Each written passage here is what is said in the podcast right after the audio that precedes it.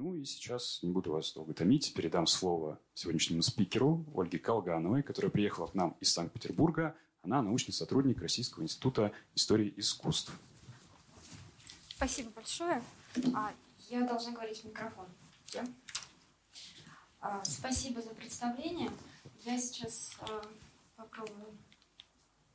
Да, все работает. А, очень рада видеть здесь а, всех, кто собрался и интересуется темами, а, обозначенными на экране, и темой, которая, которой посвящена выставка. Я также проведу параллели с оттепелью, и мне как раз очень это здорово получилось. Я сегодня только посетила выставку, и а лекцию я готовила, естественно, заранее, и в лекции как раз какое-то время уделила именно оттепели. А сейчас расскажу, почему. Итак, существуют разные периоды периодизации истории советского государства. Я не буду на эту территорию заходить. А, по одной из версий, с 18 по 29 год, это период раннего СССР.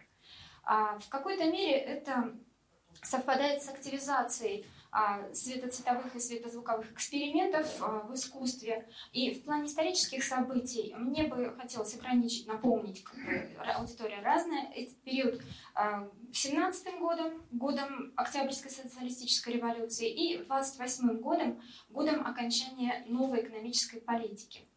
А, если брать во внимание то, что дата образования, собственно, СССР это 22 год, то, брать, э, то более точно этот период можно было бы назвать ранним советским периодом. А именно в эти годы по некой еще инерции, на мой взгляд, идущей вот до революционных времен, от светомузыкальных идей Скрябина, а, соединения музыкального и живописного в творчестве э, Чурлёниса, театральной пьесы Кандинского «Желтый звук» и других его пьес, а, светоцветовые и светозвуковые эксперименты набирали какие-то еще обороты, и авторы, на мой взгляд, сохраняли какой-то еще оптимизм. В семнадцатом году, после 10 лет пребывания в Европе, в Россию вернулся художник Владимир Баранов-Рассине. А, к тому времени он уже изобрел оптофон и давал оптофонические концерты в Стокгольме и Христиании. А, в 28 году, это крайняя как бы, дата того времени, которое я характеризую, в конференц-зале Академии наук СССР в Ленинграде состоялся первый вечер искусства звука и света, искусства э, света и цвета Григория Гедони. А, я здесь путаюсь, потому что свой проект в целом я называю э, «Вслед за Гедони. Искусство звука и света», но он занимался именно искусством света и цвета. А, проект «Искусство звука и света» я веду в нашем институте с 2018 года. 20, а, э, итак, э, состоялся в 2028 году первый вечер искусства света и цвета. Два этих художника посвятили новому зарождающемуся искусству буквально вот всю свою жизнь. Именно поэтому их твор... к их творчеству я буду обращаться сегодня наиболее часто. А, следующий яркий взлет в данной области в СССР был уже в период хрущевской оттепели. Он связан с именами художников и светомузыкантов Булатом Галеевым. А, на его материалах и материалах его команды построена в основном выставка «Осеть». А, Сергеем Зориным, Юрием Правдюком, Флорианом Юрьевым и многими-многими другими. В 30-е и 50-е годы по понятным причинам творческих событий э, светозвукового плана в Советском Союзе было не так уж и много. Если в 30-е годы Гедони еще что-то предпринимал, издавал, например, светоцветовые партии, пытался сохранить свою лабораторию искусства света и цвета, участвовал в разработке кинемахром э, для Дворца Советов, который был потом разрушен, а, то в 40-е годы я могу лишь отметить продолжающуюся в этом направлении работу композитора Микротонова, тоновой музыки Ивана Вышнеградского в связи с его четвертитоновой музыкой и а, соответствующими ей световыми мозаиками. Однако уже с 21 года Иван Вышнеградский эмигрировал и жил в Париже. А, ему, ну вот, э, у нас здесь это была война, здесь невозможно было уже какие-то вот такие оптимистические а, сценарии воплощать в жизнь. А, а, приведу список наиболее ярких представителей светозвукового и светоцветового искусства а, в ранний советский период. Я выстроила его по самому простому принципу, по хронологическому, хотя можно было сделать, наверное, и в событийном плане, но хронологически он а, более понятный. В начале 20-х годов часть из отличившихся в этой сфере художников, композиторов эмигрировали, но часть оставалась в СССР. В последние десятилетия творчество некоторых из них стало рассматриваться исследователями довольно активно и глубоко. Безусловно, многое было сделано в ней Прометей под руководством Булата Галеева. И многим исследованиям был дан старт. А, было, например, а, проведено 20 конференций, но не все они были при жизни Галеева проведены, и дальше, после его смерти, это были уже галеевские чтения. Сборник э, и книг, материалов было значительно больше издано. К результатам деятельности Галеева и его института в области светомузыки, синестезии и синтеза искусств исследователи будут обращаться, я думаю, еще долгие годы, и а, вот один из фактов его, а, например, конференций. А, вот я часто провожу конференции, может быть, многие здесь, кто присутствует, участвуют в конференциях. И э, сколько вы бы думали участников? ну, у меня ну, максимум 80 человек. Ну, на прошлых галерейских чтениях было 118 человек. А вот один факт из э, э, конференционной практики э, СКБ Прометей, НИИ Прометей, 500 участников. А, например, 87 год. Это один из фактов этих отображен тоже в материалах выставки, которые вы можете, кто еще не видел, посмотреть. А, итак, вот на 20-й нашей последней встрече было 118 докладчиков, кто-то здесь присутствует из участников. А, в частности, мы, например, ездили на озеро Светлояр. Почему я это здесь упоминаю, как бы казалось бы, современности, но, тем не менее, она достаточно тесно связана с тем, что было ранее. А мы посетили на озере Светлояр, известном всем по граду Китежу, который там затонул. Там выстроен на этом озере а, оптический театр рядом с озером Сергея Зорина. А Сергей Зорин он как раз чувствовал себя продолжателем одного из э, представителей вот этого раннего советского периода Григория Гедони. Например, однажды э, Сергей Михайлович был на конференции в Париже, а конференция была посвящена а, французскому монаху иезуиту Луи Бертрану Кастелю. Он был математиком и вошел в историю а, светомузыкального искусства как автор клавесина для глаз. Так вот, а, будучи на этой конференции, Сергей Михайлович, я привожу здесь э, карикатуру Кастеля, современного французского художника, современника э, Кастеля де Сента-Абена. Так вот, как рассказывал Сергей Михайлович, он в это время и играл на оптофоне, э, на реконструкции оптофона во время этой конференции, э, и также Ходя по Парижу, он, зашел на барахолку, он мне сам об этом рассказывал, и увидел книгу Григория Гедони на русском языке, купил ее в Париже а, на барахолке, привез в Россию. И вот сам Сергей Михайлович мне не раз и говорил о том, что а, он чувствует себя вот именно продолжателем дела Григория Гедони. А, ни Баранова Арсены, ни других, ну, понятно, Скрябина, но вот э, инструментарий, э, цветовой инструментарий Гедони был ему как раз очень близок. А, видео заседаний, например, галейских чтений, где подобного рода тематика освещается, можно посмотреть на их сайте, на сайте Центра современной культуры «Смена», где сейчас располагается фонд Галеев Прометей, продолжатель как бы дела э, Галеева. И если кто-то заинтересуется оптическим театром Сергея Зорина, э, существуют и книги его, они все выложены в интернет, и э, телеграм-канал «Оптический театр». А, на конференции а, на Галейских чтениях вот прошлым летом звучали доклады и о представителях 20-х годов, например, и о Матюшине, о Кандинском доклад а, Надежды Каргополовой, которая также училась здесь, вот, в Екатеринбурге, занималась очень активно и занимается сейчас творчеством Кандинского именно в направлении и музыкальном, и световом. Это достаточно редкое явление, потому что специалистов, которые разбираются и в живописи и в музыке их не так много. А, я себя ни в коем случае не причисляю, я перечисляю э, к подобного рода специалистам. А, я перечисляю факты, ну, какие-то факты сопоставляю из живописи, архитектуры, музыки, и что-то приходит к этому, к общему. Ну, вот такие исследования действительно специалистов, которые Надежда Александровна, например, она э, и искусствовед, и музыковед. Значит, э, У Вышнеградском также были доклады этим летом. Э, тоже здесь э, приведу такой факт. А, диссертацию о Вышнеградском на данный момент пишет итальянский исследователь Даниэль Бучев. Причем э, пишет из города Кремона. Всем известен город Кремона с его музыкальностью, скрипками и так далее. Но Даниэль приехал изучать творчество Ивана Вышнеградского не куда-нибудь, а в Казань. И обращается к материалам именно Центра фонда Галеев Прометей. Итак, вот доклады подобного рода звучат, продолжается это исследование этого периода. А, во всей э, этой вот светомузыкальной истории как раз очень много таких личных моментов. Кто-то переименовывает себя, кто-то берет псевдоним, а кто-то берет и другую фамилию в связи. Не буду сейчас эти факты как бы оглашать, они э, есть. А, вот хотела именно этот личный момент подчеркнуть.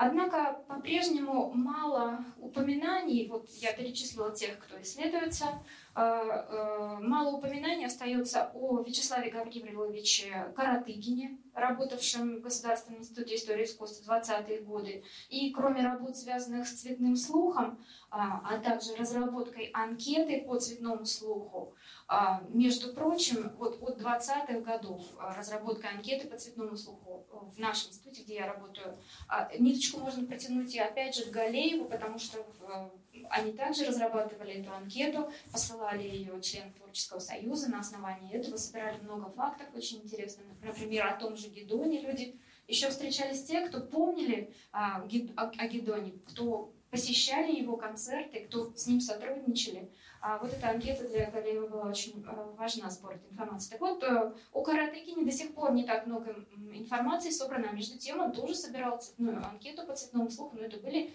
это было сто лет назад. Также мало информации пока об Александре Чеснокове, брате Павла Чеснокова, известного в России хорового дирижера, регента, композитора, профессора Московской консерватории. А, ну, мало кому известно сейчас, что а, Александр Чесноков, он был автором целого трактата, который назывался «Теория синестетики звука и света».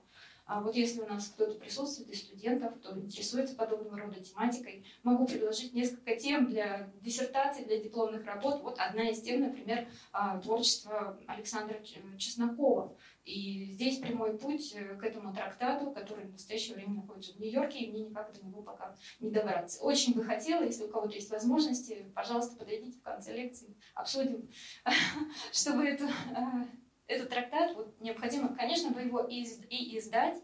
А, это, опять же, начало 20-х годов прошлого века. Это выходец из России. И еще в начале 20-х годов он в Петербурге давал концерты светомузыкальные. А, к ним я еще вернусь. Но вот тема эта не разработана. А, здесь в списке а, я давала его как известные, так и малоизвестные имена, среди них композиторы, художники, изобретатели, физики, электри... электротехники, инженеры. А, как правило, многие сочетали в своем творчестве разные ипостаси. А, далее я буду упоминать их достижения в том или ином контексте. Безусловно, это не все, кто проявил себя на поприще нового искусства. Белых пятен достаточно много еще. Однако Одна из самых ярких фигур, и вы могли бы сразу здесь возразить, э, какое отношение Скрябин имеет к раннему советскому периоду. Э, это возражение было бы вполне уместным, но а, я здесь даю его условно. А, он ушел из жизни за два года до Октябрьской революции, но тем не менее оставил огромный след, он очень во многом повлиял на всех тех, о ком я сегодня а, буду говорить. Его имя постоянно звучит в параллели с Барановым Рассине, это портрет а, руки Баранова Рассине а, Скрябина с автографом композитора «Музыкант у красок Скрябин». То есть они встречались, встречались, скорее всего, в Париже. Ну, этот портрет сейчас находится в семье Баранова Рассине. А, и портрет этот обнаружил Булат Галеев, э, придя в гости, и посещая ту же самую конференцию о Бертране Костеле, они вместе с Сергеем Зориным а, были и у, ну, э, в доме Барановых Рассине э, Галеев был один, и вот обнаружил там этот портрет, и это его тогда поразило, он написал свою статью о том, что не до а, Скрябина Баранов Рассине, не, не после Скрябина Баранов Рассине начал заниматься светомузыкальными явлениями, а до Скрябина. И уже Скрябин знал о тех опытах, которые делал Баранов Рассине с его оптофоническим искусством и с его изобретенным оптофоном.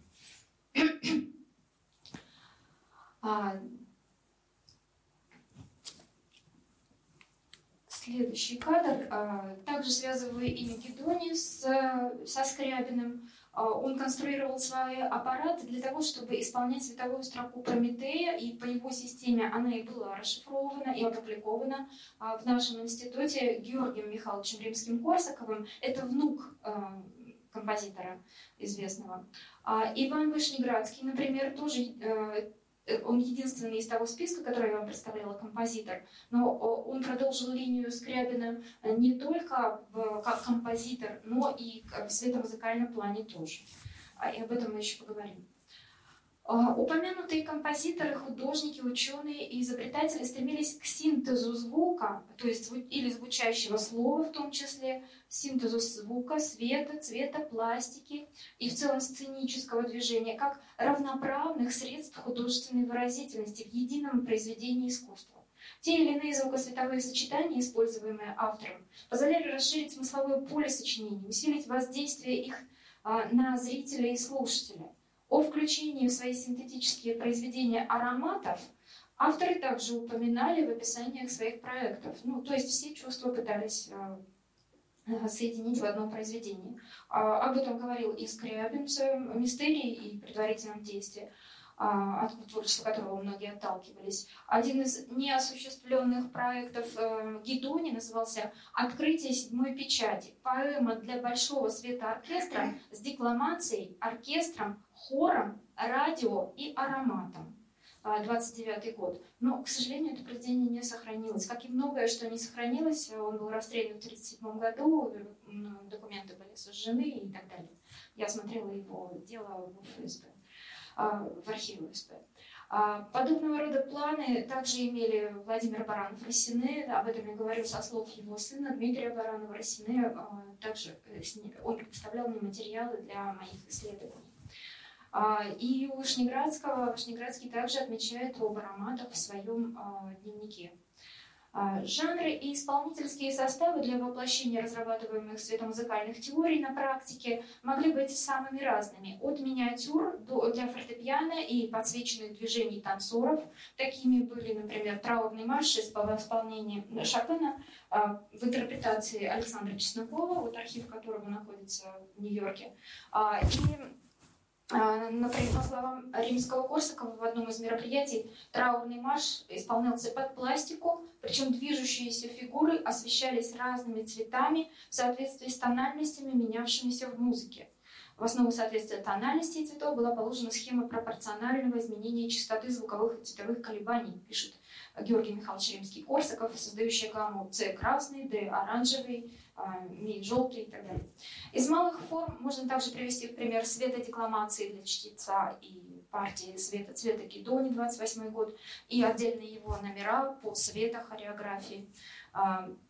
И вплоть до таких больших произведений мистериального плана, задуманных Скрябиным при предварительном действии мистерии, или близкого им по философскому замыслу сочинения «День бытия» Иванова, Ивана Вышнеградского, а, созданному в 1916-1917 году и переработанному в 1939-1940 году, а, уже в эмиграции после 21 года.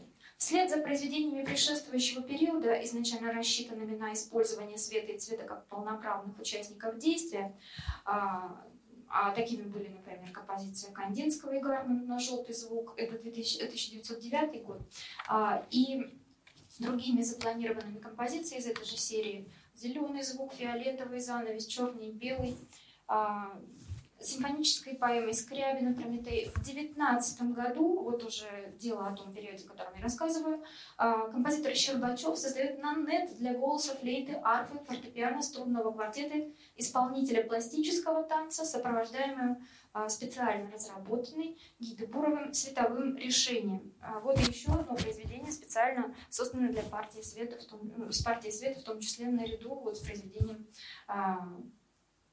Скрябина. А в 1925 году Гедони в своем докладе под названием «Светооркестр» или «Использование света к применении, в применении к музыке», прочитанном в Зубовском институте, Российский институт истории искусства назывался, и Зубовским институтом в том числе, в плане, э, потому что его основал граф Зубов, в плане реализации светоцветовых проектов э, предложил три направления работы. Первое, по его плану, расшифровать уже созданную световую строку Прометерию. Это было сделано, но не исполнено. Исполнить эту э, световую строку, э, вот сейчас вдумайтесь в, это, э, в эту информацию, Гедоний планировал при открытии Волховской гидроэлектростанции. И это не пустые совершенно слова. Дело в том, что он с этим проектом обратился к композитору а, и дирижеру Игорю Миклашевскому, который в то время по, по первой своей специальности электрик, э, электроинженер, и он работал у Графтио как раз на, а, этой, на этом строительстве э, гидроэлектростанции Волховстроя. И они вместе планировали такой концерт, на высоком уровне пытались решить эту проблему. Представьте себе, открытие гидроэлектростанции, звучит Прометей Скрябин, и все в полном восторге. Планы такие были. Итак, а, второе. Сопровождать отдельные творения классической музыкальной литературы светокрасочными эффектами. А, в протоколе заседания было написано, здесь докладчик ставит вопрос о возможной кощунственности в эстетическом смысле такого подхода. Третье. Обратиться к, с воззрением композиторам, преимущественно молодым, а, говорит Гедони, а протокол я зачитываю именно по... Как сейчас, я не знаю, ведутся ли протоколы всяких заседаний. У нас, например, в институте протоколы ведутся. И вот этот протокол был записан Грубером дословно. Обратиться с воззванием к композиторам, преимущественно молодым, об использовании ими при осуществлении своих творческих замыслов возможностей в области светокрасочности. И призыв художника, вероятно, был услышан автором произведения «Симфоническая мистерия», 1923 год. Это еще один композитор, а, композитор Андрей Пащенко. Уникальность его мистерии состояла в том, э, листы из э, его рукописи симфонической мистерии, а, состояла в том, что было, это было первое сочинение, специально написанное для изобретенного в 1920 году терминвокса. Но не только, звуча... Э, не только звучание столь необычного инструмента должно было придать сочинению характер священного действия, мистериальный характер, как э, и задуманное Скрябиным предварительное действие и мистерия, э, симфоническая мистерия Пащенко, планировалось к исполнению со световой аранжировкой, подготовленной, цитирую, согласно желанию автора Григорием Гедони. По всей видимости, Григорий Гедони обратился к композитору Пащенко и по его желанию а, это, эту световую строку создал. Другое дело, что она не сохранилась, к сожалению. Но намерения такие были, и она была создана, но пишут они как уже о готовом каком-то явлении. А, здесь я привожу... А, ладно, сейчас еще вернусь к самой картинке. А, в Клавир мистерии сохранился в нашем институте, в кабинете рукописей, но партитура и светоцветовая партия в настоящее время считаются утерянными. В 19 году по клавиру с пометами автора оркестровку симфонической мистерии выполнила композитор и исполнительница на терминвоксе Олеся Ростовская. Произведение было представлено в Санкт-Петербурге в 2020 году при участии самой Олеси. Я была на этом исполнении. Масштабное, конечно, зрелище, но оно было бы еще более масштабным, если бы мы восстановили цветовую партитуру к нему. Жаль, не сохранилось. А здесь я привожу, на мой взгляд, интересную картинку. А, Олеся Ростовская выступала на а, конференции, и я запечатлел такой скриншот ее выступления. Обратите внимание, а, все слушающиеся, слушающие, они без изображений. И я назвала эту э, картинку э, «Видимая музыка, невидимые эмоции». Даже посылала ее на какой-то конкурс по скриншотам. Но ничего не говорит. Но сама я очень довольна этой картинкой. Музыка видимая через партитуры со цветными пометками автора, а все, кто ее слушают, как слушают, смотрят, они эмоции их не видны. А, в череде разного рода и разного уровня светозвуковых и светоцветовых экспериментов рассматриваемого периода особого внимания заслуживает концепции художников и композиторов, возводящих взаимодействие звука и света к отдельным видам искусства. а, каждый из них как будто бы изобретал что-то вот новый вид искусства. И все об этом говорили, и все об этом писали трактаты. А, синтетическое монументальное искусство Кандинского, сверхискусство Вышнеградского, аптофоническое искусство, так называл свое искусство, Баранов Росине, новое искусство света и цвета Григорий Гедонин. Свое видение сверхискусства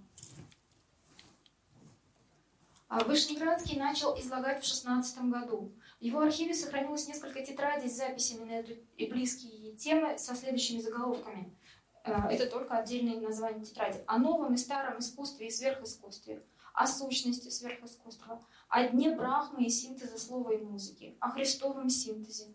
Сверхискусство, писал композитор в одной из своих тетрадей, есть предел искусства. Искусство радужно и многоцветно, но со временем оно стает белым или черным, как и все явления. Поверхность его съежится, э, съежится и почернеет, и, как ненужная кора, упадет прочь. И на месте его засияет ослепительное солнце, имя которому сверхискусство.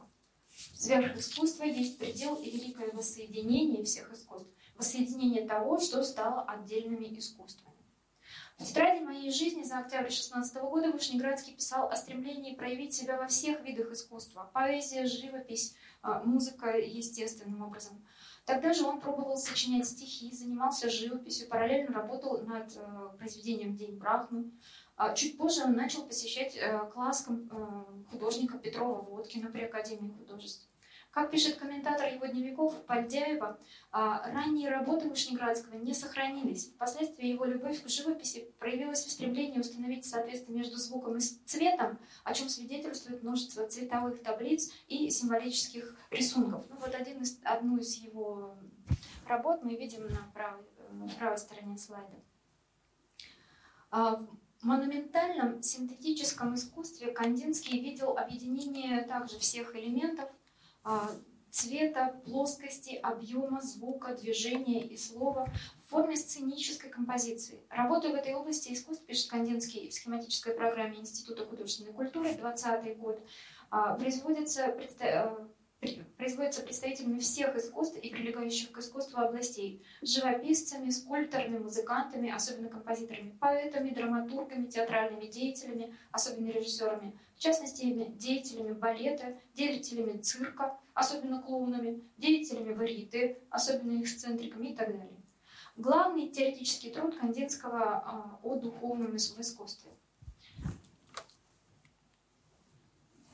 А, концепции Баранова Росине «Аптофоническое искусство» от греческого «аптофон» – зримый звук и Григория Гедони «Искусство света и цвета» в опорных своих пунктах были близки. Придать живописи ритм и динамику, преодолеть статику изобразительного искусства – вывести изобразительное искусство из плоскости на экран или прозрачный экран, как в случае с Гедони, э, или в пространство, в само пространство. Э, мы сейчас наблюдаем эти явления, но об этом говорил и пытался воплотить через свои патенты и э, Григорий Гедони в 20-е годы прошлого века.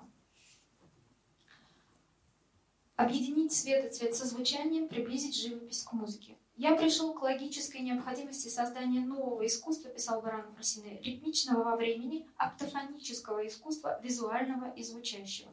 Гедони характеризовал свое детище как искусство образа, очищенного от темы, литературы, искусство, развивающееся подобно музыке во времени, в пространстве, владеющее тончайшим пигментным веществом электричеством, искусство, освобождающее свет и цвет от оков формы. Иными словами, художники пытались выявить характерные для разных видов искусства структурные универсалии – звук, цвет, свет, движение, пространственно-временные координаты – и облечь их в некие новые формы существования. Один называл это аптофоническим искусством, другой – искусством света и цвета.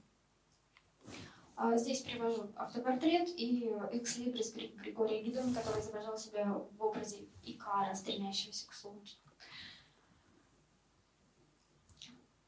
Трактат об аптофонии Баран Фросины начинал с констатации упадка нынешнего искусства. Гидони в своем очерке «Микрологи» а, был более радикален. Старая живопись умерла, да здравствует новая живопись искусства света и цвета. Ну, в духе того времени, в духе манифеста. А, отсутствие отсылки к звуку в наименовании искусства света и цвета Гедони, в отличие от определения его коллеги по цеху, не означало, а, что звучание здесь не предполагалось. Напротив, светомузыка, как одна из составляющих концепции, была наиболее разработана автором на практике. Вместе с тем нельзя не подчеркнуть тот факт, что светоцветовые проекционные устройства как Баранова Рассины, так и Гедони не воспроизводили звуки. Музыкальный компонент, как неотъемлемая часть итогового действия, авторами подразумевался, но как дополнительный, сосуществующий с работой светоцветовых аппаратов. А, тем не менее, сам аппарат Баранова Рассины, он был э, выполнен в форме э, ну, с фортепианной клавиатурой. И это производило обманчивый эффект. Рояль, ансамбль инструментов или оркестра в техническом плане с устройствами не взаимодействовали, хотя идеи соединить фортепиано и оптофон, по крайней мере у Баранова Росины, были. Танец как часть действия, а, оба художника также включали в свои концерты. Помимо светомузыки и светохореографии, Гидони разрабатывал также направления светотеатра, светодекламации и светоархитектуры. Осознавая большие перспективы в развитии разрабатываемых новых видов искусства, лишь двое из наших героев, а, Баранов, Росина и Гедони, пытались основать соответствующие институции. А, к подобного рода идеям они пришли примерно в одно время, хотя в целом начало своих работ датировали более ранними сроками. А, Баранов Рассине относил это к девятому году, Гедони к девятнадцатому. Гедони пытался открыть институт изучения света и краски при Академии наук СССР в 26 году. Предложение о создании института было направлено им на имя вице-президента Академии а, Скопии Луначарскому. А, в формировании соответствующего пакета документов участвовал заведующий а, оптического, заведующий лабораторией фотометрической Государственного оптического института Сергей Осипович Мазель. Здесь я привожу экслибрис Гедони, посвященный Мазелю для его библиотеки. Хотя я не знаю, пользовался ли Мазель этим экслибрисом, а, он, э, ну, там очень мелкими буквами э, написано а, «При керосиновой лампе с мечтой о светотеатре». А, и Маза действительно помогал э, не только Гедоне в оформлении его светоцветовых экспериментов с технической стороны, но и, например, Александру Чеснокову. Баранову Росине удалось открыть оптофоническую академию уже будучи в Париже в 27 году. А, в каталоге выставки «Звук и свет. История звука в искусстве XX века», состоявшейся выставка состоялась в центре Помпиду а, в 2004-2005 году, в 2004 опубликована афиша открытия Академии. А, в своей Академии, пишет Соробьянов, исследователь творчества Баранова Росине, но именно с худо... его как художника, вот эта линия его автофоническая, она не так широко исследована. Он, э, он пишет так, в своей Академии Художник преподавал, причем по весьма умеренным ценам, рисунок, живопись, э, конструкцию, скульптуру, используя систему оптофонического пианино. Позже он предпринял попытки создания Института оптофонического искусства и Европейского оптофонического центра. Как отмечает Соробьянов, в архиве семьи художника сохранились несколько писем-ответов на обращение баронова Рассине по поводу использования его оптофона, в том числе в одной из кинокомпаний – общество Андрея Ситроена, Мюзик Холл, Мулин Руш, в одну из сетей магазинов. Ну, то есть он достаточно активно действовал, чтобы внедрить вот этот свой институт в жизнь. Гедони, несмотря на отказ в создании института, продолжал работу в том же направлении. В 30-е годы а, у себя на дому он организовал лабораторию, лабораторию искусства света и цвета. Ее название украшало ряд выпущенных художником на собственные средства миниатюр, а, таких э, миниатюрных книг, а, они очень большого формата, с цвета световыми партиями. В условиях господдержки в 1931 году Гедони проводил работы в области искусства света и цвета при физико-техническом институте, но очень недолго, на протяжении всего 7 месяцев. А, Гедони настаивал на создании единого института по изучению вопросов света и краски и в более позднем варианте света и цвета, приводя в пример зарубежные организации, а за рубежом они уже были. Ассоциация по изучению света и краски в Вашингтоне, Институт американских инженеров в Нью-Йорке с его кучей отделений, а, и одно из них, видимо, было связано с светом и цветом. Многочисленные лаборатории профессора Освальда в крупнейших центрах Германии. А, наконец, совсем недавнее время учрежденный, он пишет, в Германии же особый институт, имеющий продолжить э, работы Римингтона, Шрёдера, Скрябина, Чурлёниса и в самое последнее э, время музыканта-изобретателя Александра Ласло. А, он работал там тоже в 20-е годы. Художник убеждал о необходимости централизации и объединения работы в указанной области, а, ведущейся в настоящее время в СССР в условиях бесполезного параллелизма или разобщенности. Э, среди таких лабораторий называл лабораторию при Гахне в Москве, акустическую лабораторию, лабораторию при Институте истории искусств в Ленинграде, лабораторию оптического института также в Ленинграде. С сотрудниками акустической лаборатории э, Гедонин тесно сотрудничал – что же касается упомянутой лаборатории при Государственной академии художественных наук ГАХН, то, очевидно, имелись в виду либо физико-психологическое отделение, либо секция пространственных искусств. Именно в них была сконцентрирована основная направленность Академии по уставу своему, имеющая целью всестороннее исследование всех видов искусств и художественной культуры. А психо, э, извините, э, физико-психологическим отделением на начальном этапе существования ГАХН руководил Кандинский, прекрасно знавший об аптофонии Баранова Рассины и сам создававший синтетические сценические композиции. А, так вот, на одном из заседаний отделения а, осенью 23 года демонстрировался и обсуждался аптофон, хотя Кандинский в это время был уже в эмиграции и его не было в стране. А, возможно, если бы он присутствовал на заседании, аптофон был бы одобрен, но в этот раз аптофон не был одобрен. Секцией пространственных искусств Академии в 24 году руководил искусствовед-коллекционер и библиофил э, Сидоров, с которым, в свою очередь, тесно контактировал Гедун. Планируемые к существованию и частично реализованные институции не могли не иметь теоретической базы. Оба художника написали трактаты на разрабатываемые ими темы, а заглавив свой труд «Институт аптофонического искусства», Баранов Рассины в том числе об этом, а, об аптофоне и говорил на фоне происходящих в то время событий других искусств. У Гедонии нам удалось разыскать несколько текстов а, с обоснованием его концепции искусства света и цвета. А, он издал, в частности, книгу «Искусство света и цвета», из которой я приводила схему выше, но она была целиком написана в 28 году, и только в 30-м ему удалось ее издать, создав, скомпилировав как-то вот с каких-то а, своих более ранних работ. Поэтому я тоже, естественно, отношу а, эту работу к вот, периоду рас, рассматриваемому. А, еще одна книга была у Гедони у Гюстова Курбе. Скажу здесь то, что, что важно с диалогом о в отдельным диалогом об искусстве света и цвета. Дело в том, что сложно было издавать уже э, вот, в начале 30-х годов работы такого плана. А даже на одной из работ Гедони, которую я смотрела в библиотеке а, Российской национальной библиотеки, там карандашиком написано «Цитируется враг народа» на такой-то странице. А, и э, Гедоне приходилось издавать свои, вот эти свои книги и связанные с искусством света и цвета, под маской, например, э, изучения творчества Гюстава Курбе. Хотя творчество тоже рассмотрено, но половина книги вообще-то написана про искусство света и цвета. И, как правило, это был сам издат. А, за свои средства и оформление все это он делал. Квинтэссенцией деятельности художников был их светоцветовой инструментарий. Основным вариантом названия инструмента а, Баранова Росины стал аптофон, в различных источниках фигурировавший, как аптофоническое пианино, зрительное пианино, цветовое пианино. А, в данном случае я представляю вам уже э, реконструкцию, которая осуществлена была в 1971 году. Оригинал не сохранился. От него происходили и вот от аптофона и аптофоническое искусство, и аптофонические концерты, и соответствующая академия.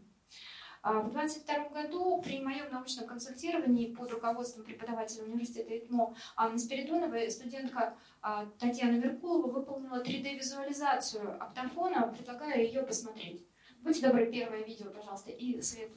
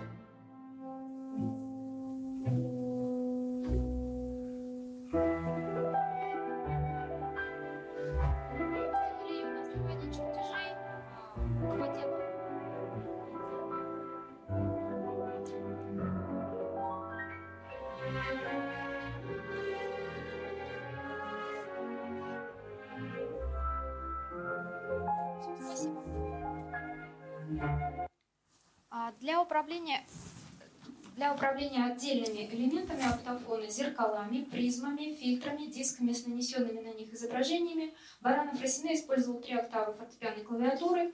А, как я уже говорила, для непосвященных зрителей это э, имело обманчивый эффект. Звук все-таки он не издавал. Гидони поначалу называл свое изобретение световые декорации. Позже он остановился на э, названии светооркестр, а, подписываясь зачастую как а, изобретатель светооркестра. В отдельных документах встречается также формулировка «светокрасочный рояль», и, что более специфично для его инструментария, «светокрасочный пульт» или э, «светоцветовой пульт». В светоцветовых партитурах автор обозначал свой аппарат фото, хрома, пикколо, прима и характеризовал его как светооркестровый малый светоцветовой аппарат. А, вот этот пульт, и а, на пульте мы видим а, вот эти как бы кружочки, и а, они соответствуют тем или иным цветам. Менялись э, насыщенность цвета и сам цвет. Не так много эффектов мог воспроизводить его аппарат, но тем не менее, плюс вспышки, плюс полохи и так далее, и это а, мы сейчас увидим, что из этого можно было э, получить примерно еще одну реконструкцию. Однако строение обоих этих э, инструментов а, не было рассчитано на извлечение звука. Конструкция светоцветового пульта гидони приводилась в действие при помощи рычажного переключателя, который позволял менять оттенки цвета. А, ну и также крещендо, диминуэндо, вспышки, угасание, световые цветовые паузы, тремоло. Все это также было прописано в его как бы такой светоцветовой э, нотации называемой. А, судя по партитурам, в малом светоконцертном исполнении использовались источники света не выше 300 Вт. А, далее я хочу предложить вам а, вашему вниманию еще одну реконструкцию, принцип работы светооркестра Гедони. Мы вместе со студенткой уже другой, Софией Петрош, и ее руководителем также Анной Спиридоновой, попытались представить на примере 3D-визуализации светопамятника Григория Гедони. Для этого были максимально собраны все материалы, которые относились к светопамятнику и к работе светооркестра. А, это были масса публикаций в прессе, ну, разговоры с его, а, конечно, и родственниками, вместе с родственниками искали вот эти все материалы, на основании них сделали вот такое. И все здесь правда, все это планировалось. А, будьте добры, второе видео. Финал девятой симфонии Бетховена.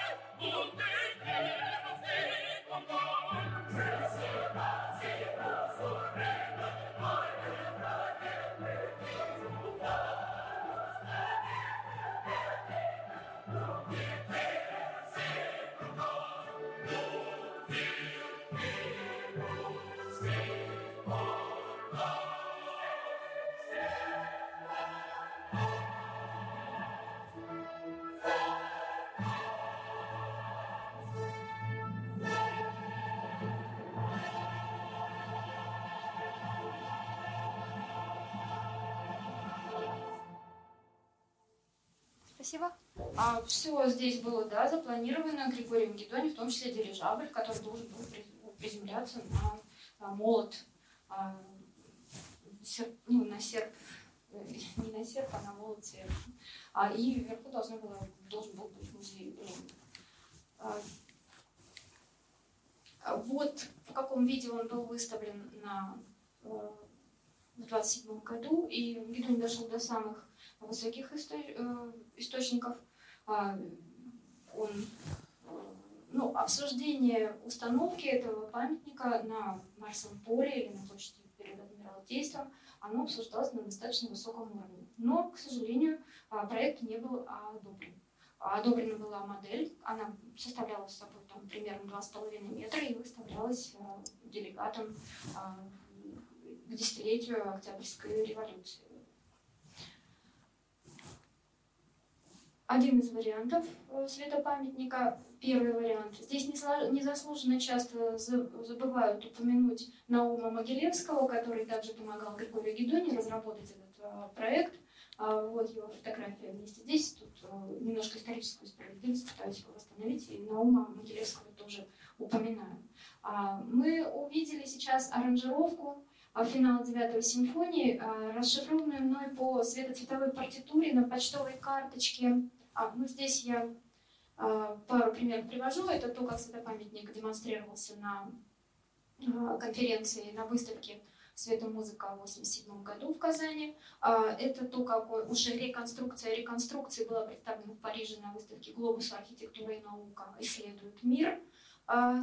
И вот она, почтовая карточка из архива внучатого племянника а, Григория, э, Григория Гедони, Генри Капельман Гедони. И вот на основании этой строки а, вот все, что мы сейчас услышали, оно было вот запечатлено на одной почтовой карточке. Там а, внизу это количество тактов, если кому интересно, потом цифры, обозначающие цвет и насыщенность цвета. А, не, не с самого начала тоже ну, пришлось э, подумать и погадать, с какого же места 9, финал девятой симфонии это было ну, в соответствии с тактовыми э, обозначениями это было в Гидроне сделано. Над э, конструкциями своих аппаратов художники трудились не в одиночку. Как пишет Шацких, в Москве Баранов Росине много работал над усовершенствованием оптофона в содружестве с художником Мальтом и конструктором-изобретателем Сачковым. Гедони сотрудничал с уже упоминаемым мной выше специалистом в области светотехники эм, Сергеем Осиповичем Мазарем. Оба устройства были запатентованы в Комитете по делам изобретения СССР в 1925 году. О выдаче патента на проекционное устройство для воспроизведения изменяющихся цветовых и световых впечатлений хроматроп э, Баранова Росине в Вестнике комитета было опубликовано в марте. А, вот оно заявочное свидетельство. Э, сам патент э, в России Баранов Росиным, похоже, уже не получил, а он эмигрировал. А вот патент Григория Гидони. Э, итак, оба устройства были запатентованы. И хотя подавались они в разное время, Гидони, например, подал его на рассмотрение в 2020 году, а и патент рассматривался 5 лет. А, в связи с этим я хотела бы а, зачитать вам фрагмент а, филитона, а может быть и не филитона, я полагаю, что он был написан на абсолютно реальных событиях, потому что многие из них я сейчас как раз идентифицирую и нахожу этому соответствие, под названием «О судьбах открытия» и опубликован в Ленинградской правде в 26 году. В 20 году, документ времени, за подписью братьев Тур, в 2020 году товарищ Гедони подал заявление в Комитет по делам изобретений с докладной запиской, подобно, подробно излагавшей суть его изобретения. Чем же примечателен светооркестр? Чем значительно новое искусство, открытое Гедони? Изобретение Гедони доказало право электричества на искусство. Светооркестр Гедони – это та же музыка цвета, сыгранное электричество – а, здесь э, пропущу, но музыка увлекла нас э, несколько далеко. Гедони ждет ответа от Комитета по делам изобретений. Три года ждал он его.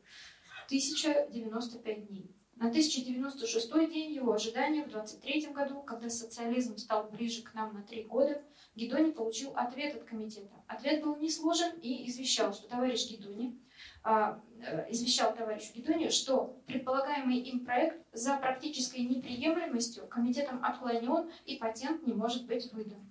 Еще три года Гедоний пробыл в неведении и тоске. В 26 году весенним утром почтальон принес ему продолговатый сверток, запечатанный сургучом. Изобретатель распечатал сверток и вынул патент, выданный Гедони по его заявке от апреля 2020 года.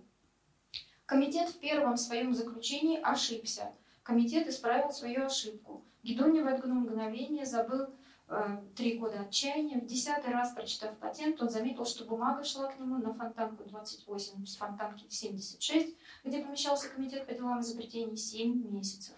А, ну и так далее, в таком же духе все, что происходило а, дальше с этим патентом и о, новых а, предложениях Гедони. Например, американцы предлагают наркомпросу организовать акционерное общество по эксплуатации света оркестров.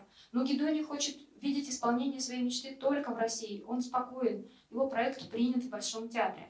Доказательства этому я, я тоже нахожу. В Большом театре действительно проект Гедони рассматривался. Обсуждалась смета, а, но по каким-то причинам, э, опять же, это не было реализовано. А, и так далее. Упоминается здесь и э, Волховская гидроэлектростанция, который, э, ну, к открытию которой Гедоний также пытался открыть, ну, исполнить Прометея. В эти годы столь долгое рассмотрение заявок на изобретение было обычным явлением. К примеру, сходные по тематике проекционные устройства для получения световых и цветовых эффектов при исполнении музыкальных произведений Курочкина рассматривалось 4 года. Прибор для получения стереоскопических впечатлений от двух изображений различного масштаба Кауфмана 7 лет, с 17 по 24 год. А, приспособление для получения световых декораций на прозрачном экране Гедони было отнесено специалистами к комитета к классу 77. А, неважно, а, не буду здесь вот утончаться в эти детали. Его как бы направили вот по именно в сферу э, декораций, в сферу театральную. А, что же касается класса изобретений, которому мог быть отнесен хроматроп Баранова-Рассене, то это были классы 42, 54, но э, здесь тоже сами цифры не важны. Эти классы были связаны с рекламой. Ну, то есть Гедони направили аппарат в сторону театра, э, световые декорации назывался, а Баранова-Рассене в сторону рекламы. А, согласно Соробьянову, Барянов Росины приехал в Париж сразу же после открытия международной выставки современного декоративного и промышленного искусства в 1925 году, то есть буквально на следующий месяц после того, как в Вестнике по делам изобретений было опубликовано выдача заявочного свидетельства на хроматроп. Решивший эмигрировать во Францию художник так и не выкупил патент, их еще нужно было и выкупать. А, второй патент на свое изобретение Баранов Рассене получил уже в Париже в 1926 году, и он назывался «Механическое устройство для композиции и комбинации рисунков и цветов». А, а далее я хотела бы вам показать еще одно видео. Вот что же получалось, это видео 3, у Баранова Рассене. Дмитрий Баранов Рассене, его сын, попытался в 2002 году реконструировать вот то, как мог, э, какие эффекты мог производить э, этот оптофон. Пожалуйста, на второй минуте 2.08.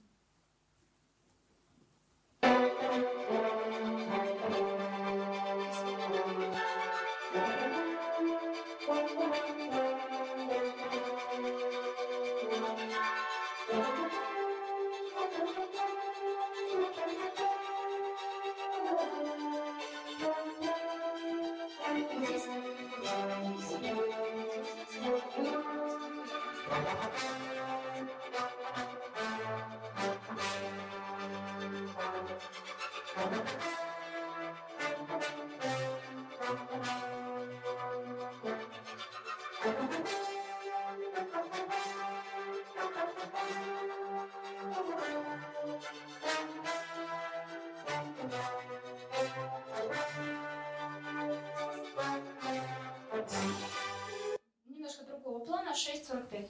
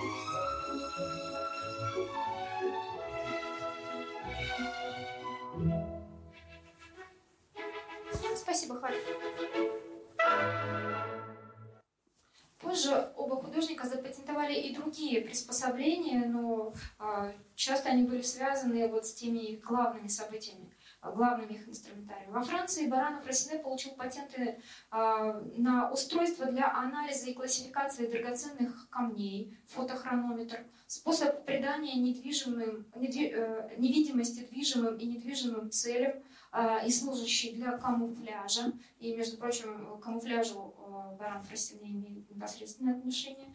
Трюковой робот, применяемый в кинематографе. Гедоний, который, несмотря на множество попыток, так и не сумел выехать из страны, запатентовал первичные электрические часы, имеющие циферблат с подсветкой. Из его более крупных работ необходимо отметить участие в разработке световой установки кинемахром для Московского дворца Советов. Художник э, также подготовил к изданию несколько работ, связанных с его первым изобретением – атлас светофильтров для светооркестрового исполнения, о вечернем освещении музеев, новый способ физико-оптического анализа, э, и свет, э, анализа и светоцветовой каталогизации музыкальных произведений, жив, музейных произведений живописи и так далее. Подводя итог э, работам э, Баранова, Рассина и Гедони, можно отметить, что общее а для художников цель, связанная с введением света и цвета за пределы изобразительного искусства во время и пространства, в той или иной степени была каждым из них достигнута. С одной стороны, у какой-то части общества оба они имели признание, с другой оба вызывали споры и неоднократные отказы в поддержке. При многих сходных моментах и в провозглашаемых концепциях и в способах реализации действовали они, однако, в разных направлениях. Инструмент Баранова Росине по способу функционирования был все-таки ближе к кинематографу. Все цвета и рисунки проецировались на экран. Дальнейшее применение оптофона он видел в том числе и в кино. А близким изобретением был его трюковой робот. А, не случайно, по сведениям Соробьянова, оптофоническое пианино выставлялось в новом кинотеатре 18 округа Парижа с одновременной демонстрацией новых кинофильмов. Хотя сам художник писал, что оптофоническое пианино, так как и как в звуковом пианино в соответствии с функционированием клавиш проецирует в пространство или на экран цвета, движущиеся и бесконечно варьирующиеся формы. Судя по известным нам воспоминаниям о концертах оптофонических, проекция шла только на экран. К выходу за пределы экрана в пространство художник только стремился. Способ функционирования светоцветового устройства в Гедоне, не предполагавшего наличие экрана, на экран мыслился им прозрачным, был ближе к театру. Художник мечтал о создании именно светотеатра, включавшего в себя светомузыку, светоархитектуру, светодекламацию, светохореографию и как бы по инерции светоцветовое кино, которое хотя и присутствовало в его схеме, но не было представлено в его э, практических работах. Тем не менее, опираясь на доступные в 20-е и 30-е годы технические возможности и притворяя их в своих изобретениях, оба художника сделали существенные шаги на пути к новому пониманию света и цвета в искусстве. Воображаемое время, движение и в связи с этим музыкальность, присущие многим картинам Баранова Рассины, обрели реальность в его оптофонических сеансах. Свет и цвет – жизнь которым в творчестве Гидо не давала превозносимое им электричество, стали в его аранжировках самоценными, управляемыми, дополняющими реальность музыкальную, декламационную, архитектурную и хореографическую. А, но не только Баранов, Росина и Гедония делали свои инструменты в это время. Среди других э, в 20-е годы необходимо упомянуть электрический светоцветовой аппарат э, Адольфа Дымшица. В отличие от оптофона Баранова Росины и светооркестра Гедони, тот прибор как раз соединял в себе а, звучание и светоцвет. А, хотя изобразительных материалов здесь тоже пока нет, они пока не выявлены, возможно, еще будут найдены, а, все-таки упоминания в прессе об этом аппарате существовали. Как сообщалось в журнале «Жизнь искусства», прибор имеет вид клавишного инструмента с двумя мануалами – Педаль регулирует силу звука. Соединение тонов с тем или иным цветом освещения допускает различные комбинации. Особенностью прибора является возможность перенесения источников цветового освещения и звучания на любое расстояние, причем не исключается быстрая переброска фокусов звука и цвета, позволяющая создание особого цветового и звукового диалога. Прибор дымшица может работать и без соединения светового освещения со звучанием, то есть как, или как прибор, только звуковой. Вместе с тем этот аппарат может быть применим и для производства шумовых эффектов, падающий дождь, топот бегущих ног, обвалы, канонада, гроза, взрывы, также с произвольным размещением источников звука. Изобретенный дымшицем прибор был приобретено, при, а, при, приобретен театром Дома печати для использования в ближайших новых постановках. Но о самих постановках мне пока а, не дается найти сведения. А, еще один звучащий инструмент. А, здесь я хотела привести э, партию света, цветовую гамлету Григория Гедони. А, остановимся на этом слайде. Еще один звучащий инструмент был сконструирован в 20-е годы Михаилом Матюшиным. Он был назван э, «Свет, форма, звук, шум». Э, и я предлагаю вам описание этого инструмента, а точнее даже кинетического объекта Аллы Тавелихиной. Э, протягивалась веревка в виде квадрата. Пока эта картинка не имеет к этому отношения, потому что его изображения у меня пока тоже нет. А, на словах. Протягивалась веревка в виде квадрата, каждая сторона которой около метра. На одной стороне подвешивался красный шар величиной с тыкву и звучащий как гонг. Напротив него, на другой стороне квадрата, висел зеленый куб, издающий треск. На третьей стороне висела ромбообразная форма желтого цвета, издававшая звук низкого баса струнного рояля. Напротив этой формы висела спираль синего цвета со звуком свиста. А, цветозвуковой кинетический объект должен был демонстрировать связь форм со звуком, шумом и цветом. В 1926 году проводилась выставка работ отдела органической культуры Гинхока, созданного в 1923 году Михаилом Матюшиным. На одном из стендов демонстрировалось, здесь я уже привожу слайд, а, демонстрировались модели звучащих монохордов, они в, правом, в правой части – а, с цветными экранами для исследования связи звука и света. Этот эксперимент также можно отнести к светозвуковому инструментарию Матюшина. А, и вот она, фотография с этой выставки и статьи Павелихиной, опубликованной в книге «Органика. Беспредметный мир природы в русском авангарде». В отношении теоретических и практических изысканий в области звука цвета Матюшин, безусловно, заслуживает особого внимания, впрочем, так же, как и Кандинский, и их творчеством занимаются достаточно подробно. А, далее я хотела бы обратить ваше внимание на те концерты, которые состоялись, э, а, вот, представляя результаты нового искусства. С разницей в 4 года, например, прошли концерты в Москве и Ленинграде, а, названные Барановым Росиной цветозрительные или оптофонические, и первый вечер искусства света и цвета Григория Гидона. Афиша концерта Баранова Росины в Большом театре анонсировала оптофонический цветозрительный концерт, в программе которого исполнялись произведения Грига, Вагнера, Скрябина, Дебюсси и так далее. А, Баранов Росины заявлял свои концерты первыми в мире, а, что дважды было отмечено в афишах. Его второй концерт проходил, второй третий концерт в театре Мирхольда. Делая анонс своего вечера в вечернем выпуске «Красной газеты», Григорий Гедоний также делал акцент на словах «первый», «впервые», все это было впервые в мире. И каждый из них так э, думал. А, безусловно, я думаю, что они были вправе считать каждый себя первым, э, кто-то в одной области, кто-то в другой, не будем убирать пальму первенства ни у кого. А Лев Термен а, здесь я привожу несколько иллюстраций. Концерт э, «Первый вечер искусства света и цвета» прошел в Академии наук, в память о чем Григорий Гедони сделал такую гравюру, линогравюру. А, и вот программка этого концерта с изображением света театра. И далее перехожу к термену. Лев Термен не, посвящ... не посвящал свои концерты целиком светозвуковым экспериментам, но отдельные направления такого рода на его афишах даже присутствуют. В архиве Зорина сохранились две таких афиши, а, переданные Терменом лично Сергею Михайловичу, с которым он дружил на протяжении многих лет. В одной из них, э, между прочим, Лев Термен, он очень был таким долгожителем, и Сергей Михайлович рассказывал мне о том, что вот это его полиндромность фамилии, Термен, как и обратно читаем, Термен не мрет, а он действительно это имел в виду и занимался вопросами долголетия. Но, как говорил Сергей Михайлович, э, э, дело в том, что вот он уже настолько долго жил, и он ему говорил, что он устал уже. В общем, наверное, мог бы жить и больше. А, в одной из афиш 22 года среди главных достижений упоминалось а, сочетание высоты звука со светом, в другой под названием «Новые пути музыкального творчества», 10 апреля 2027 года анонсировалась демонстрация технических возможностей сочетания музыки и цвета, музыки и жеста, музыки и осязания, музыки и обоняния. Обе лекции концерта прошли в Большом зале Государственной академической филармонии, то есть достаточно на высоком уровне, как и концерты Баранова Рассене в Большом театре.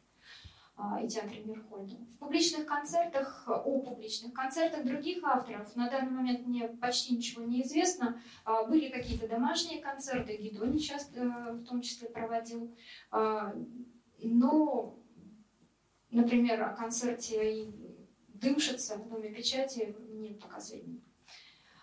Следующий э, момент, о котором я хочу рассказать вам, э, и это будет последняя часть моего рассказа, она архитектурная.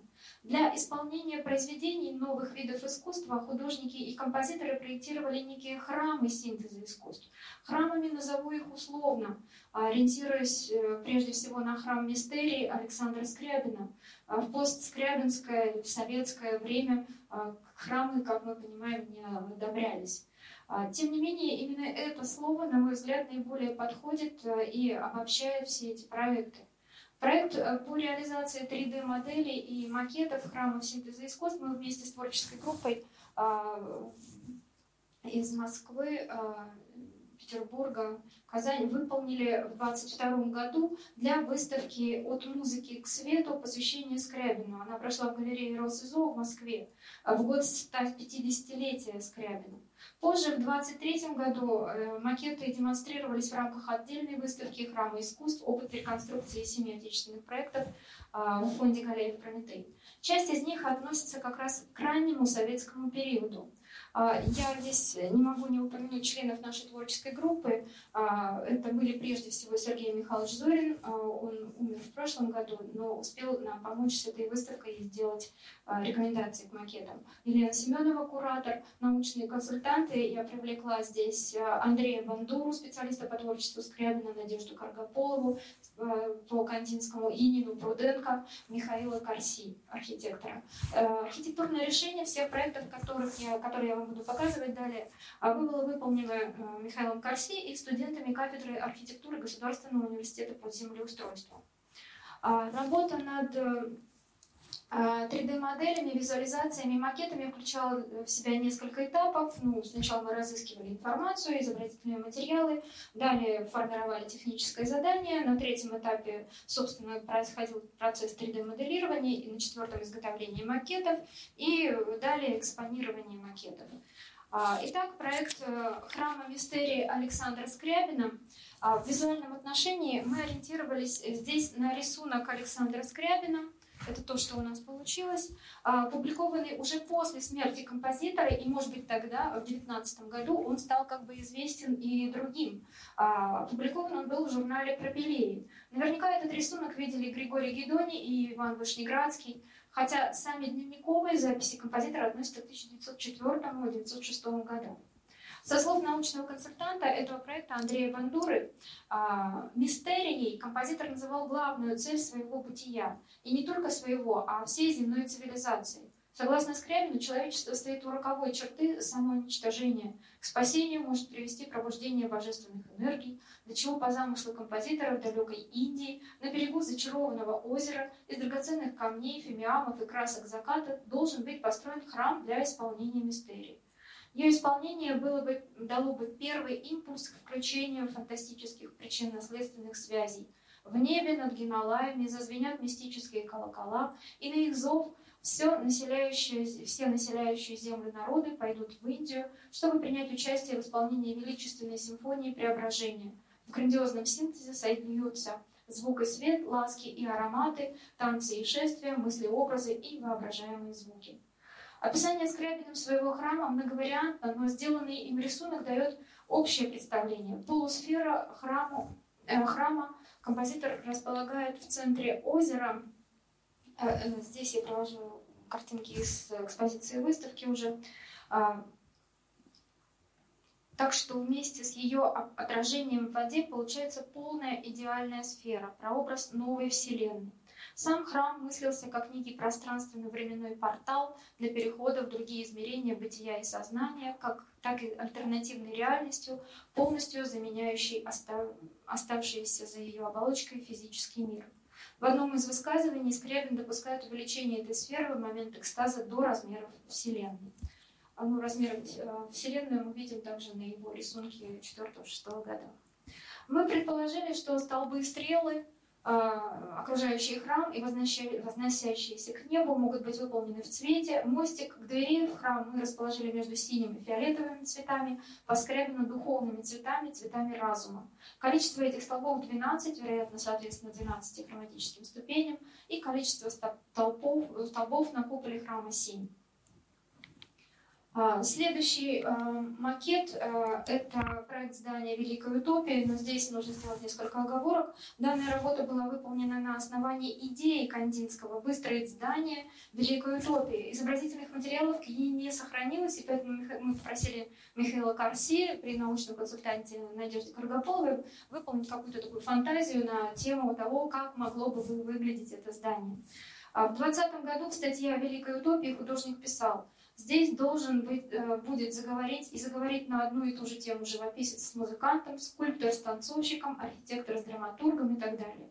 Это здание должно было бы быть обдуманным э, всеми родами искусств, как существующих реально, так и тех, о которых мечталось и мечтается в тиши, пока без надежды на реальное существование этих мечтаний. Пусть бы это здание стало всемирным зданием утопии. Я думаю, что ни один я был бы счастлив, если бы ему дано было имя Великой Утопии. Ну и Кандинский собрался а, организовать конгресс, чтобы обсудить, э, всемирный конгресс, чтобы обсудить, каким бы должно было быть это здание. А, здание Великой Утопии э, я привожу здесь текст э, короткий Михаила Карси, как он увидел это здание. Здание Великой Утопии должно совместить в себе рукотворное и нерукотворное, отражая единство природы и человека, симбиоз всего сущего на Земле и во Вселенной. В проекте предлагается совместить рукотворную архитектуру с природой, естествен... с природной естественной формой, созданной муравьями, Предлагается взять оттиск внутренней формы муравейника со всеми ходами и комнатами, представить его в гипотетическом масштабе, увеличенном в сотню раз, и поместить его в символическое кольцо идеальной формы круга в плане по наружному контуру с волнообразной кольцевой формой в середине. В результате получается сооружение высотой 400 метров – внешним диаметром основания 450 в плане, нижний ярус 60 метров, ну и так далее. А, описание его можно найти на сайте Михаила Карси. Более подробно не буду здесь останавливаться, остановлюсь на оригинальных макетах.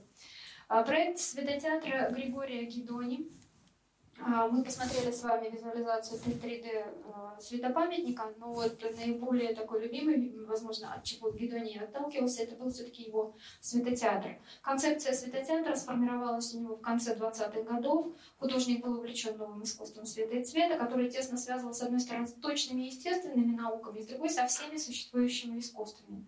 В итоге художник предполагал создать светотеатр, под куполом которого разыгрывались бы представления, объединяющие свет и цвет со звучанием, пластикой, декламацией, кино, архитектурой. А, еще один проект был создан Иваном, а, ну, это тот моменты, как мы его изготавливали, так как он выглядит в экспозиции «Светотеатр». А, и перехожу к следующему. Это проект Ивана Вышнеградского. В различных уголках земного шара, пишет он, появятся храмы сверхискусства, в которых будет совершаться священный акт исполнения. Я себе рисую такой храм среди тенистого парка, вдали от пошлого шума городской жизни. Я представляю себе совершенно новые архитектурные формы, странные, на первый взгляд, с преобладанием земного шара, этой наиболее совершенной формы, и вертикальной линии, э, этим символом стремления вверх. А, в некоем совершенном здании, храме сверхискусства, Вышнеградский мечтал исполнить а, свое главное мистериальное сочинение «День бытия». В центральном его зале композитор предполагал разместить приспособления для зрительных, обонятельных и температурных ощущений. Для купола храма композитор выполнил рисунки света мозаики. А, в фонде Пауля Захера, Захера в Базеле обществе Вышнеградского в Париже и в других коллекциях сохранились э, зарисовки храма сверхискусства, чертежи и расчеты, а также множество рисунков светомозаики, разработанных композитором для купола храма. В отношении неосуществленного храма сверхискусства, смотрящий в вечность, композитор был настроен оптимистично. Цитирую его, «В конечном счете я не дошел до своей цели, до строительства храма с куполом. Я очень далек от нее. Теперь я слишком стар для этого. Но это произойдет неизбежно, я это знаю. Сам Скрябин э, провидел это, имел эту идею в зародыше. А в 2019 году э, в Швейцарии был разработан проект «Дух утопии. Мир микротоновой музыки», в рамках которого рисунки светомозаики Вышнеградского, э, хранящиеся в архиве Захера, были спроецированы на купол здания Базельского рыночного павильона. Ну, я не буду здесь уже демонстрировать короткий ролик. Чувствую, может быть, уже время перебираю. А, использование новых технологий позволило исполнить микротоновые сочинения композитора, а, в частности его «Радугу», в сопровождении его светомозаик в одном из крупнейших в Европе купольных зданий. А, в качестве примера реализации подобного проекта можно привести пример Гетеанума, но он, конечно же, не относится к российской э, действительности, тем более советского периода, но тем не менее я ее в параллели упоминаю, потому что других а, зданий подобного рода в это время я пока больше не знаю. Если кто-то знает, пожалуйста, посоветуйте, я посмотрю. Э, он был лидером антропосовского движения и сам писал о звуке и цвете. У него сохранились лекции об этом, сам писал мистерии а, и создал э, такой храм, для, в том числе для исполнения четырех драм мистерий, написанных им в 9-13 годах. Влияние его учений испытали на себе многие деятельные искусства и литературы первой трети XX века, в том числе выходцы из Российской империи Андрей Белый, Марина Цветаева, Чехов, Волошин, Маргарита Собашникова, Ася Тургенева и так далее. А, идеи создания храма синтеза искусств, волновавшие Скрябина, Вышнеградского и других упомянутых выше деятелей искусства, действительно нашли свое продолжение. А, и в 60-е годы уже в Советском Союзе изобретателями и светохудожниками разрабатывали сразу несколько такого плана проектов.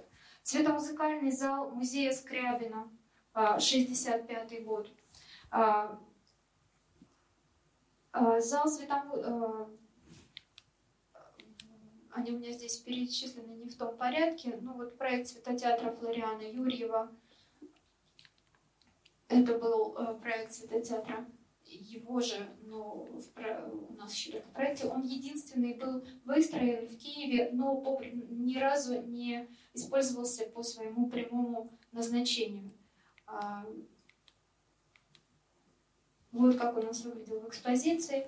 А, проект цвета музыкального зала эм, музея Скрябина, выполненный Евгением Морзиным. А, вот он как э, выглядел в самом, в самом начале и как он выглядел у нас в экспозиции. А, здесь мы представляем проект неосуществленного зала светомузыки для Казанской консерватории. Э, вместе с э, Миром Агишевым его выполнил Булат Галеев. Вот эти чертежи и как мы это готовили и как он выглядел.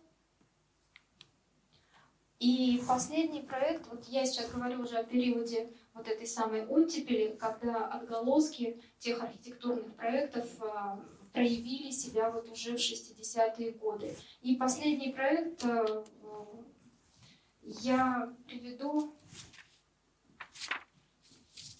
Сергея Михайловича Зорина. О нем я скажу чуть подробнее, потому что это имя я и упоминала сегодня, и оно мне дорого. И в памяти Сергея Михайловича, который умер в прошлом году, а, хотелось бы зачитать о его проекте.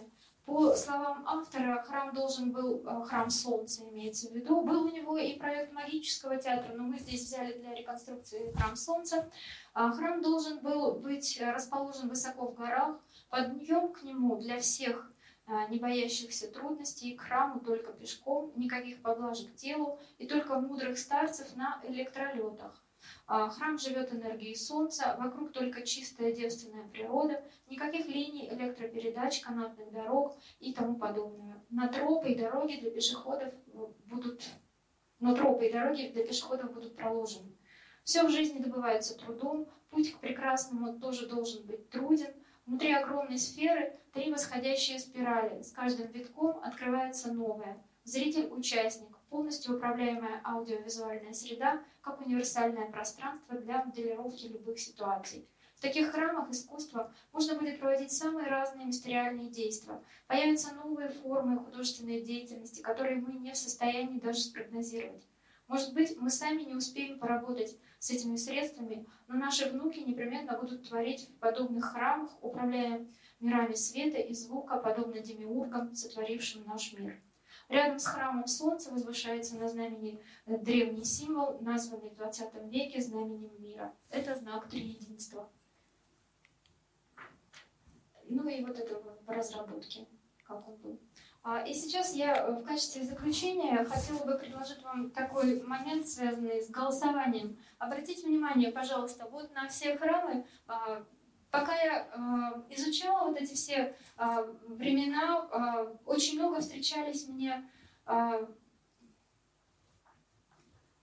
протоколов заседаний или э, каких-то обсуждений,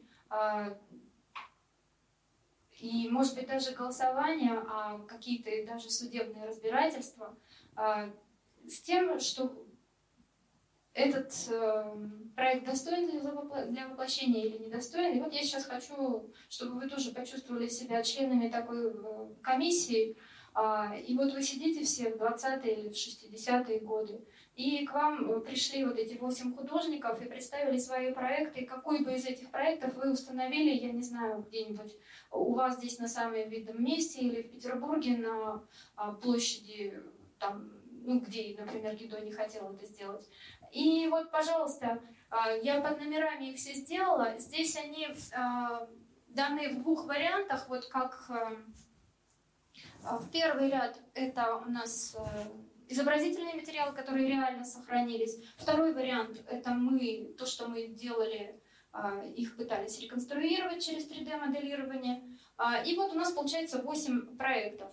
А, всем понятно, да, за какую руку, за, за какую цифру кто готов проголосовать, может быть, э, минуту на размышление, и вот что бы вы у себя в Екатеринбурге установили из этих вот храмов синтеза искусств ну, на самой какой-нибудь центральной площади. Два раза нельзя голосовать. А, и а, давайте тогда начнем. Кто у нас голосует за первую цифру, за Скрябина? А, можно было бы, конечно, не упоминать здесь имена, чтобы голосование у нас было анонимным. Но ничего, мы уже все эти имена видели и слышали. Так вот, что, за Скрябина ни одного человека? Как жаль. Вот. А, а молодость, она у нас за Скрябина. Хорошо. Значит, один голос за Скрябина. Следующий проект – это светотеатр Гидони. Вот он у нас э, и в его оригинальном виде рисунок 27 -го года, и э, то, как мы пытались его воплотить. Второй. Значит, у нас два голоса. А, давайте мы запишем за Скрябина один. Гидони, а, Гидони, пожалуйста, это мой любимый автор. Ну, тут руку держат, удерживают. А, под влиянием. Раз, два, три, четыре, пять, шесть, семь. Семь. Хорошая цифра. Гедони семь. А, следующий проект я поясню. Проект Ивана Вышнеградского. Мы не делали его еще реконструкцию, конечно, хотелось бы ее воплотить с теми самыми светомозаиками на куполе храма, с его четвертитоновой музыкой. Вот рекламирую. А, кто за Вышнеградского? Раз, два, два человека. Вышнеградский два человека. Записываем. Следующий проект современного, получается, художника а, Михаила Корси, архитектора. У него, кстати, очень много по стране проектов реализованных. А, и вот он в виде муравейника, э, его ходов, такой э, придумал на основании Кандинского Э, макет. Кто за современного автора на основе Кандинского? Раз, два, три. Три человека. Кандинский три человека. А, следующий, э, это у нас идет второй ряд, это уже момент оттепели, 60-е годы. Проект сделан вот с 63-го примерно по 70-й год. И в первом номером у нас идет Флориан Юрьев. А, его проект реализован уже. А, но он не использовался по назначению. Уже не будем за него голосовать? Метро Лыбецкая, пожалуйста, в Киеве. Там он находится. Сколько человек? Три. Я передам. А, три исследователь его творчества, она на связи с родственниками. Три человека за а, Флориана Юрьева. А, ну, я думаю, что мы голосуем ровно за то, чтобы это, это здание использовалось по назначению. А, далее у нас идет Евгений Мурзин. Этот проект тоже был реализован, я вам скажу, но сейчас он, он снесен просто. Это было реализовано в музее Скрябина, он действовал там долгое время, Сергей Михайлович э, там работал, Золин, и мы восстанавливали его со слов э, очевидца. Э, очень рекомендую этот проект, там вот у нас человечки, внизу в аппаратной, на сцене Евгений Мурзин. Итак, сколько за него голосов? Вы не голосовали еще, Светлана? Хорошо. А, всего лишь один голос за Евгения Мурзина. Мурзин один голос. Остались у нас два проекта, и мне показалось, что многие еще не голосовали. А, придерживаете для оставшихся. Итак, а, Булат Галеев, пожалуйста, на выставку, кто еще не был, но там этого проекта нет, вместе с Муниром Агишевым, архитектором. Вот он такой зал для татарской филармонии придумал, но он тоже не был реализован. А, кто-то голосует за макет, а, за проект Булата Галеева. Может быть, он не так ярко здесь у нас представлен, а вот еще а, одна, один голос молодой. Булат Галеев. Я передам Анастасии Максимовой, тоже руководителю фонда. Один голос есть. И последний проект, проект Сергея Михайловича Зорина «Храм Солнца». Ну вот здесь вижу уже какой-то лес рук, а, я, я вас всех призываю поехать, конечно же, на озеро Светлояр и посетить его оптический театр, который был выстроен, но в духе русского терема. Почему-то вот так на Светлояре решили, что он вот в духе русского терема будет, а не вот в таком виде. А, так вот, поднимите еще раз руки. Ну, здесь очевидно, конечно, все. Раз, два, три, четыре, пять, шесть, семь, восемь голосов. Ну, у нас была цифра семь. Восемь голосов за Девять? Девять за кого? За Зорина девять. О, потрясающе просто. Я передам его команде, они сейчас э, делают музей синтеза звука и света на озере Светлояр. Милости просим, они всех тоже приглашают всегда. А, и мы были там целым составом конференции этим летом. Итак, 9 голосов. Потрясающий результат. А, как я могу его прокомментировать? А, ну, во-первых, э, за Гедони, значит, проголосовали, за его светотеатр, который планировался на самом высоком уровне уже, ну, правда, в виде светопамятников серпа и молота, но, молота, но этот э, проект все-таки был изначальный. Так вот, у нас получается первое место Сергей Зорин, и главное, что есть продолжатели его творчества, им надо передать э, вот эти бразды правления, пусть они его и выстраивают, да. Ну, это, конечно, очень сложно. Потом идет у нас Григорий Гедоний, семь голосов, правильно? Я, да? Семь голосов за Гедоний, а дальше у нас идет очень большой разрыв. И на втором месте у нас был и Кандинский, и Флориан Юрьев, за которого э, проголосовали три человека. Ну вот, что я могу сказать? Сергей Зорин, он как бы, я уже сказала, он чувствовал себя продолжателем дела именно Гедони. А, и вот, может быть, не случайно эти два человека сегодня у нас э, вот, взяли какую-то пальму первенства. Хотя остальные проекты, на мой взгляд, тоже интересные и достойны воплощения. Ведь на сегодняшний день до сих пор а, ни одного такого центра связанного вот с этим зарядившимся уже, по сути, искусством, искусством, ну, я бы его назвала звука и света, или как бы, ну, вот такого храма синтеза искусства у нас как бы в стране нет, получается. Поэтому хорошо бы, конечно же, либо тот, либо другой проект реализовать. Спасибо.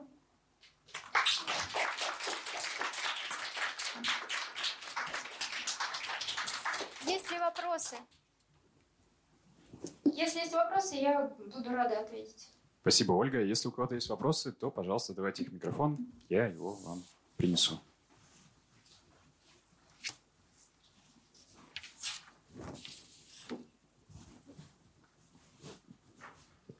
Ольга, добрый вечер. Спасибо вам за лекцию. А скажите, за какой проект проголосовали бы лично вы? А, я бы проголосовала за Гедони. Да. А я естественным образом голосую за Гедония, и этот цветопамятник, и э, ну, я занимаюсь его творчеством уже лет примерно 10. Он был сотрудником нашего института, а он учился в аспирантуре, и каким-то образом мне вот лет в 2012 году мне доверили написать про него а, такую энциклопедическую справку.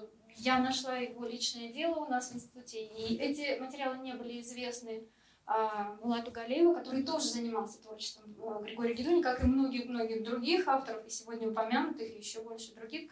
И вот а, мне очень нравится его как раз проект архитектурный. Я готова бы приложить какие-то усилия для того, чтобы его выстроить. И все началось именно... Вот все макеты, они были сделаны нами исключительно из-за того, что я хотела сделать макет цветопамятника. Я даже заказала его одному кузнецу, а, чтобы ну, сделать его гораздо более, ну, типа э, Тавринской башни, а, которая находится в Третьяковской галерее, чтобы он рядом с ней как бы состоял. Но вот этот проект у нас и нашла спонсора на эту реализацию проекта, но э, не получилось пока. Но, возможно, вот мне бы, конечно, хотелось его выстроить где-нибудь, пусть в небольшом объеме. Он был рассчитан на 2000 человек. Ну, это немало. Это, это немало, немало да. да. Спасибо. Кому еще? Кто еще хочет задать вопрос? Вот здесь хотели. Да, друзья, кто хочет задать вопрос, пожалуйста, давайте его в микрофон. Я вот сейчас устойчику установил специально.